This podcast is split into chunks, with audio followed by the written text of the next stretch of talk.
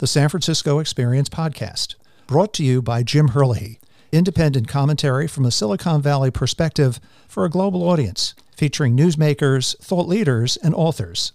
Season 24, Episode 18, Shohei Ohtani's $700 million contract with the Los Angeles Dodgers. Talking with Vince Gennaro. Shohei Ohtani, nicknamed Showtime, the 6'4", 29-year-old Japanese baseball pitcher and designated hitter, signed a $700 million 10-year contract with the Los Angeles Dodgers.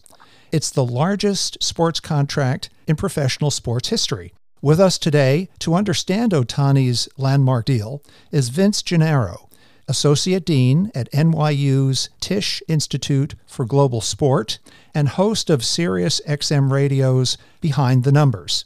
He's served as a consultant to Major League Baseball teams, and he's the author of the bestseller Diamond Dollars. Globally, he's been a consultant to Yao Ming on the development of the Chinese Basketball Association, as well as Chelsea Football Club in England, as well as the Kraft Group. He joins us from his office in Purchase, New York. Hello, Vince, and welcome to the show. Well, hello, Jim, and it's a pleasure to be on. My pleasure. And Vince, let's launch into Ohtani's $700 million 10-year contract with the Dodgers. It's a complex deal with a lot of deferred payments. Tell us about it. Well, Jim, as you said, it's unprecedented. The structure of it is entirely unique. We've never seen anything like it, probably in professional sports, certainly not in baseball. And while it is the largest deal ever for a professional baseball player and North American athlete, the number of $700 million, because of all the deferred payments, is a little bit of an overstatement in the media on how they're portraying this. I mean, yes, in the end, he will be given and paid $700 million, but a rather bizarre 97% of that is deferred. Mm-hmm. So what's happening is for the first 10 years, while he's playing, he will be paid $2 million per year. And for the next 10 years after his, quote, retirement, he will be paid $68 million per year, which sounds crazy. And in ways, it's certainly unprecedented. It's, in baseball terms, we like to look at the value of the deal, the average annual value times the number of years. So this is the equivalent in real dollars, in time-adjusted dollars, as somebody who's making $46 million a year for 10 years. So that still at $460 million, that is the greatest contract ever paid to a Major League Baseball player. But one of the most unusual aspects of this is the deferred payments. And one of the reasons why he's able to do that is it's been reported that Ohtani is making upwards of $50 million, and that's before he joins the Dodgers, of course, mm-hmm. $50 million a year in endorsements. And I'm sure that means both here in the States as well as back in Japan. So that, of course, gives him the latitude to kick the can down the road and have this money come in much later. It also does one other thing. It affords the Dodgers to count this towards the luxury tax, which is a cap that MLB puts on major league clubs, where if they exceed that, they have to pay a luxury tax penalty. And it basically treats this not as a $70 million a year deal. It treats it as a $46 million a year deal. So that gives them a little more room to acquire additional talent mm-hmm. and make the team a winner while he's there. Well, of course, the present value of $700 million today is $460 million. So that's where we come up with the 10 annual installments of $46 million, which would begin when he's 39 and continue until he is 49. And you're right. In a sense, he's sort of annuitized, if you will, this cash stream so that by the time he's 39, he may still be playing for the Dodgers. Who knows? But at that point, he'll be in the latter stages of his career. I guess some of his sponsorships will probably won't be quite as exciting as they are today. So in a sense, I saw it as a retirement annuity, the way he structured it. But one of the other questions I had for you was, didn't he actually propose this structure to the Dodgers? And in fact, he proposed it to a couple of other teams also. So he took this structure to them as opposed to them imposing it on him. You know, you're exactly right, Jim. This was Ohtani's idea or his agent's idea, not sure which, or a combination of both. But they really believed that, I think there's two reasons they did this. One is when you're the highest paid player in a sport, I think it could make you sound a bit greedy. And I think there could be a backlash by a certain segment of our population and the fan base. Mm-hmm. So I think by him taking $2 million per year, he could say he did it for the betterment of the team and the chances of winning. So at a minimum, this should diffuse any resentment, envy, or whatever from Dodger fans at a minimum.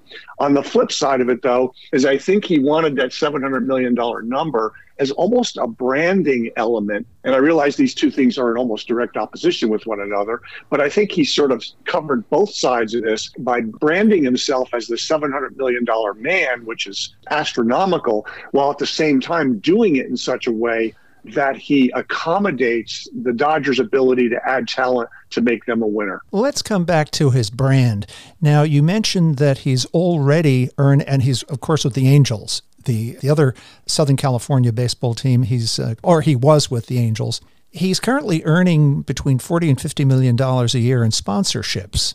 But by moving to the Dodgers, which is a bigger, more global brand, if you will, I dare say that $40 to $50 million a year, that could be $100 million a year. And plus the fact he will not only be a superstar in the United States, he's off the charts a superstar in Japan, or I think he has some other sponsorships. Could you give us a sense of that?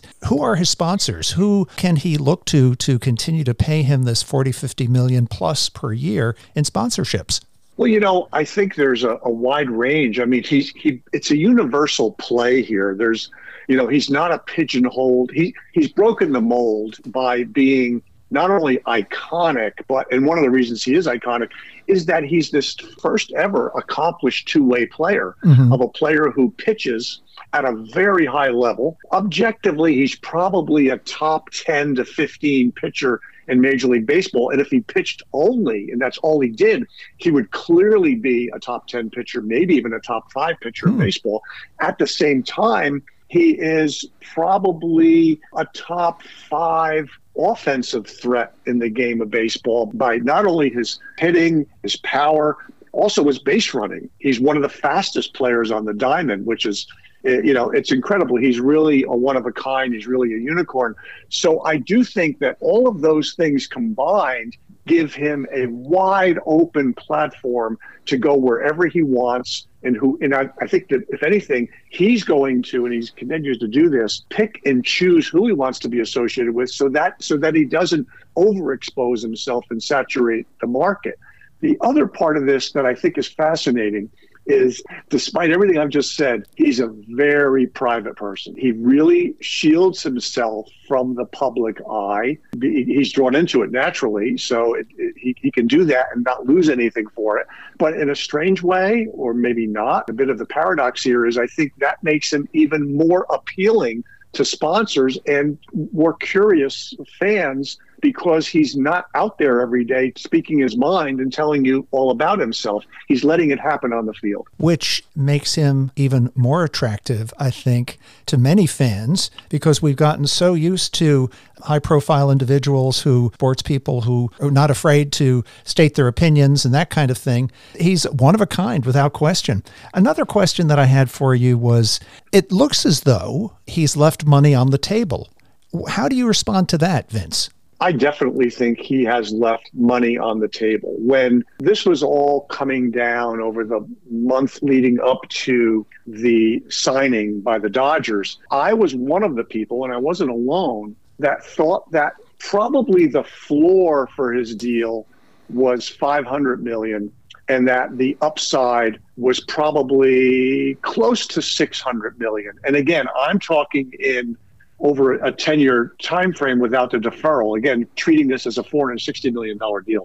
So in my opinion, he probably left at least 10% income opportunity on the table. And again, I think it reflects, you know, he's not, I mean, at some point he wanted all of the other elements to fall into place. And it's less so about the incremental dollars once you get to this incredible high level of dollars. And I think he valued being on the West Coast. He valued being not in New York. Frankly, the Northeast has such rabid, it's so baseball centric, right, that in Boston and New York and Philadelphia, to pick three cities out with four clubs, that would have been the greatest and brightest spotlight. And I'm not sure they could have shielded him from the media and helped shield him from the media the way the Angels did in many ways. And even, I do think he's right on the fringes of getting, having no privacy here with the Dodgers, because talking about an iconic brand, but I still think it'll be a little different than things in New York or Boston or Philly. Let's talk about the financial aspects of this deal, because effectively the Dodgers, the LA Dodgers Incorporated, whatever the corporate entity calls itself these days, they are going to have the use of this, of over $500 million worth of money that would have normally gone to the player. They will have the use of that for 10 years until the first payment goes to him in 2039. And again, the stream of income of $46 million a year when he'll be 39 years old. So talk to me about that, because it's a windfall for the Dodgers. And let's not forget that the owner of the Dodgers, Walter, is the head of Guggenheim Partners, which is one of the largest investment companies on the West Coast. So he's a very savvy financial engineer himself. So effectively, the Dodgers, through their owner, Walter, will have an opportunity to invest for its own account $500, $600 million that otherwise would have been paid out to Ohtani. And Ohtani isn't getting any benefit of that in the 10 years prior to his first payout. Jim, I'm not sure I could have said it any better myself, so I should have known, a former investment banker putting this on the table, but that was my first thought when I heard about the structure of this deal. I said, if this were the average MLB owner who cut this deal, that would be pretty cool for them. But with the Guggenheim Partners element of this, you give a first-rate hedge fund that kind of capital. Yes. This could be, I don't want to say it's going to be a free deal when it's all said and done, but it's incredible in terms of the return that he might get. By the way, when I gave you that 46 times 10, that's using a discount rate of only 4.4%, which is what MLB uses to calculate their luxury tax on deferred payments. Well, if you start talking about an 8, a 10, a 12% return from what they can do, the Dodgers, with this money, think about how much of the deferred payments that just eats up completely. So this deal, and by the way, let's not forget they're going to sell merchandise with his name on it. Now, the merchandise they sell outside of the Southern California area is going to be divided 30 ways. But because it's MLB revenue, they sell it in Chicago or if they sell it in Japan. But the local market revenues are not trivial. The reports are that the Angels were generating $20-25 million a year just on jersey sales and other things. There's already been, I believe, a ticket price increase, or one certainly in the wind for the Dodgers. So we'll have that way to monetize this. This deal looks better and better from the team's standpoint the more I think about it. And I think you're exactly right into what they could do with that money. Well, in fact, it gives... This will be a moment of truth for the management of the LA Dodgers. Will they use this windfall for the benefit of the partners?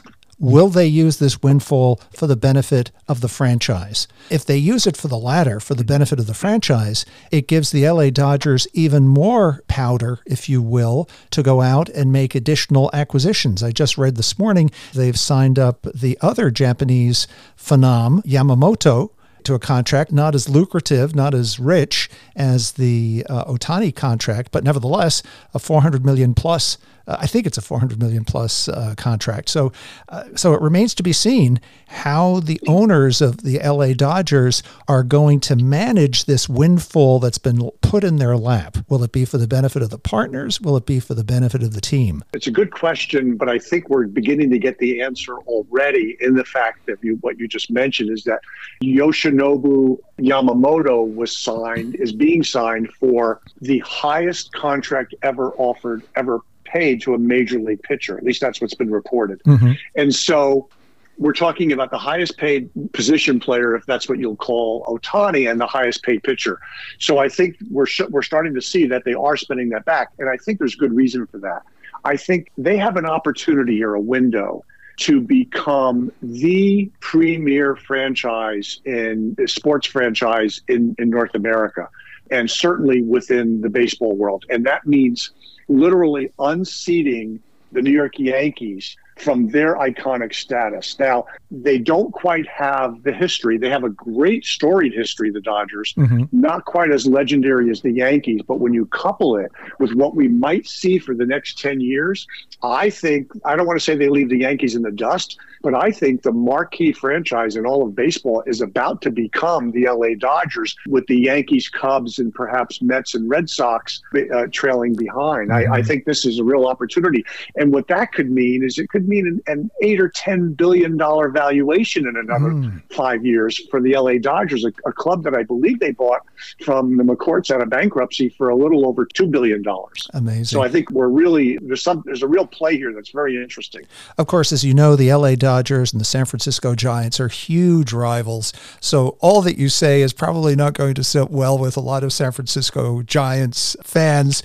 But in any case, I do agree with your valuation. If management reinvest those funds in talent, such as they've done with Yamamoto, that augurs very well for the franchise. Let's just come back to the management because, you know, on the one hand, I thought that perhaps Ohtani left money on the table, but in another respect, he has a key man life clause, which require Walter and Friedman to remain in place with the Dodgers during that 10-year lead-up period. And I'm not sure if it also applies during the 10-year payout period, but certainly in the lead-up, it locks them in. Tell us about that key man life provision, because it's almost as though Ohtani cut a deal with Walter, the owner, Friedman, is he the CFO? He cut a deal with those two individuals, and he wants them to stick around until such time as the payouts begin. And in the event that one or both of them leave, all bets are off and the deal stops. What are your thoughts about that key man life provision? Well, that's really probably equally unusual to the deferral of the compensation. And yes, Walter is the principal owner, and Friedman is the president of baseball operations. So he's the top baseball executive in the organization. And so I find it fascinating that the deal was structured that way, which means that Andrew Friedman should be guaranteed a job for the next 10 years. And of course, Walter will either sell the team whatever he likes or not. But again, he'll sell it potentially without Ohtani if he sells it, because Ohtani can walk at that point. So it's really interesting, and I'm curious as to why those two individuals were signaled out. I'm sure they took a lead role in the whole positioning of the club to Ohtani. But then you've got Stan Kasten, who's the CEO of the Dodgers, who is also a key person in the deal. And maybe we'll see when this contract is ultimately unveiled, if we ever get the details of it, that there's more than just Friedman and Walter as the key men. But clearly Ohtani saw something in them that he wanted that to remain as the sort of guardians of the culture of the organization. Let's come back to the fact that he's bicultural. You know, he's a superstar in Japan. He is already a superstar in the United States, but even a greater superstar.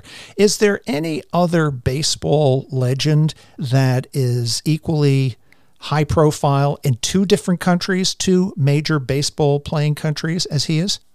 Well, the only one I would say is Babe Ruth, literally, and that, you know, we're talking a century ago. But Babe Ruth on his trips, I think it was multiple trips, but one of them, the more notable one, I believe, was 1934 to Japan. He was instrumental in advancing the sport in Japan and became a very noted figure in that country, and of course was iconic here in the U.S. and really was globally known, although the information flow globally back in the 1920s wasn't anything like, obviously, it is today. So, I mean, I don't think there's anything in recent times. I mean, if you look across other sports, you'd have to go to Michael Jordan or perhaps Kobe Bryant who had the international global recognition that Ohtani is having today in baseball. And there's never been a baseball player, short again of Ruth, Babe Ruth, to have this in the modern era. It's amazing. He embarks on his career with the LA Dodgers with this global reputation and presence, and he's coming on board as a very clean-cut, decent, ethical player. It's one for the history books, I would say. It is, Jim. And one other thing we didn't mention, and I want to make sure your listeners know this, most of them who follow this will, he's coming off of elbow surgery. Yes. So he's not even going to pitch in 2024, and he will hopefully pitch in 2025 and beyond. So here this great two-way player is literally out of commission because he had the famed Tommy John surgery to repair the ulnar collateral ligament,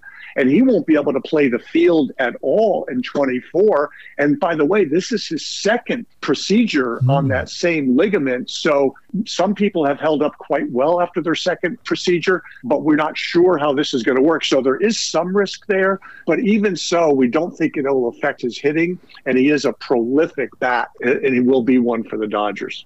Well, here in San Francisco, we'll look forward to seeing him at bat when Dodgers play the San Francisco Giants here in town. I'm sure that'll be coming up. That will be on the calendar in 2024. But Vince, let's move on from our discussion of Showtime Ohtani. Let's move on to your academic career. You serve as the Associate Dean at the Tisch Global Sports School. Talk to me about the program, NYU's program at the Tisch Institute of Global Sport, and also talk to me about business education in general. Sure. Yeah, 6.5 years ago, I came down to NYU in the Greenwich Village and became the Associate Dean of our sports offerings. We have 3 degree programs, 2 master's degrees and 1 bachelor degree program in sport management. It's about 650 students total in those 3 programs, 10 full-time faculty, and then 40 or so adjunct faculty who are working in the industry. Of course, being in the sports capital of the world, New York City, where many of the leagues and some of the marquee venues are located, is a real benefit to that, to being here. But also, sports business has grown to this mega industry over the last decade or 15 years. And what you're seeing is an incredible number of young people are finding this as something that they want to do for their careers and are seeking out either a bachelor's degree or some who get a bachelor's degree in other disciplines want to follow it up with a master's degree in sports business to be able to transition into the industry. And so that's kind of some of the foundation of why this area is growing because of the popularity of sports.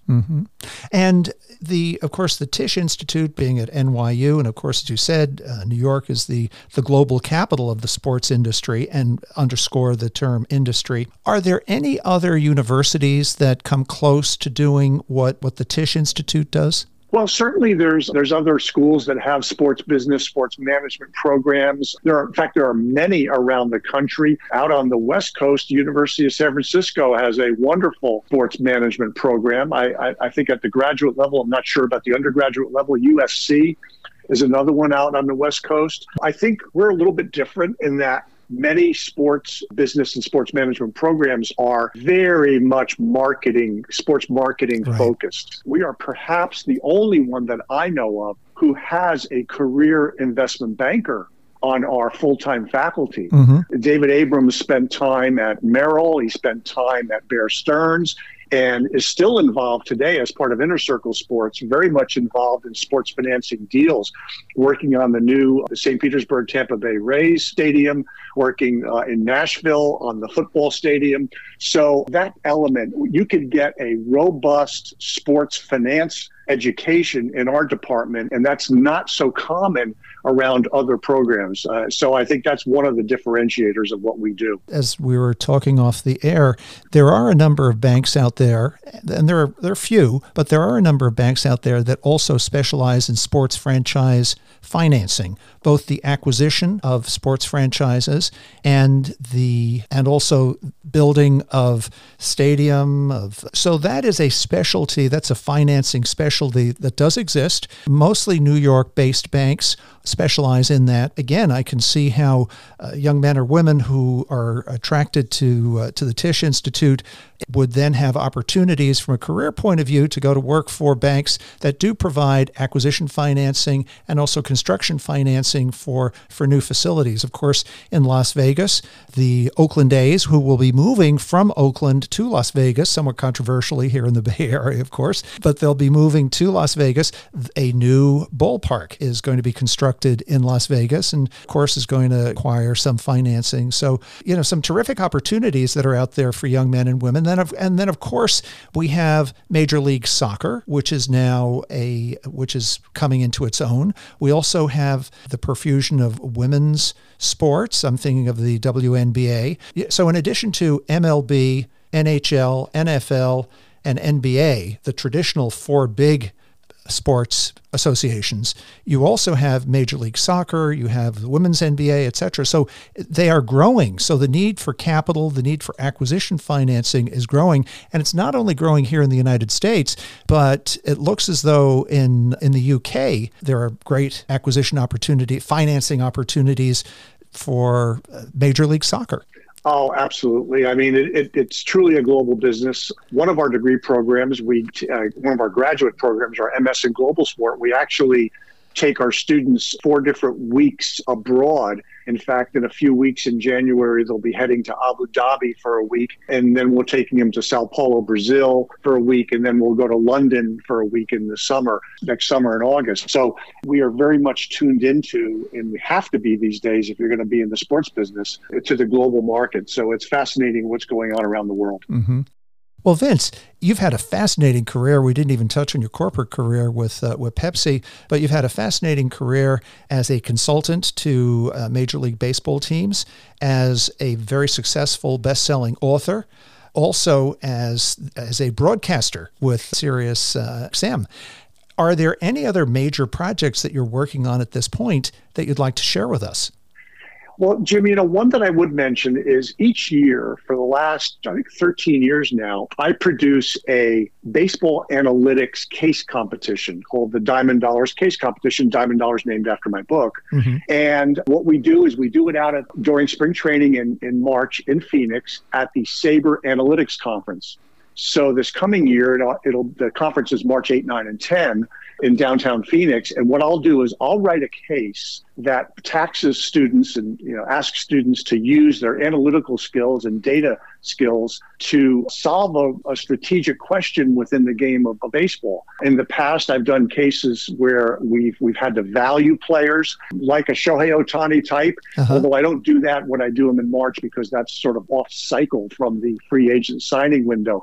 But a couple of years ago, I did a case on evaluating the rule changes that baseball was contemplating and how would we put a dollar amount on how those would be valued, or how much time would they save, you know, during a game, because they're trying to shorten the game. So once again this year, without giving anything away as to what the case will be, we'll have student teams from around the country join in and come to Phoenix and participate. And it's a really exciting time. And in fact, one of the past winners of the case competition has been a Stanford team right there from Northern Cal. And there's been a number of winners. Actually, Wash U in St. Louis has been a repeat winner. And my alma mater, University of Chicago Booth School of Business, has been a multiple winner over the 13 years. So those are the two, Wash U and U of Chicago, that have won the most. But overall, we've had 10 or 12 different winners. And usually we get 20 or so student teams. And the judges are executives from Major League Baseball teams who are right there in Phoenix during spring training. Of course. So it's assistant GMs and data analysts and so forth in the club. So it's a fun time.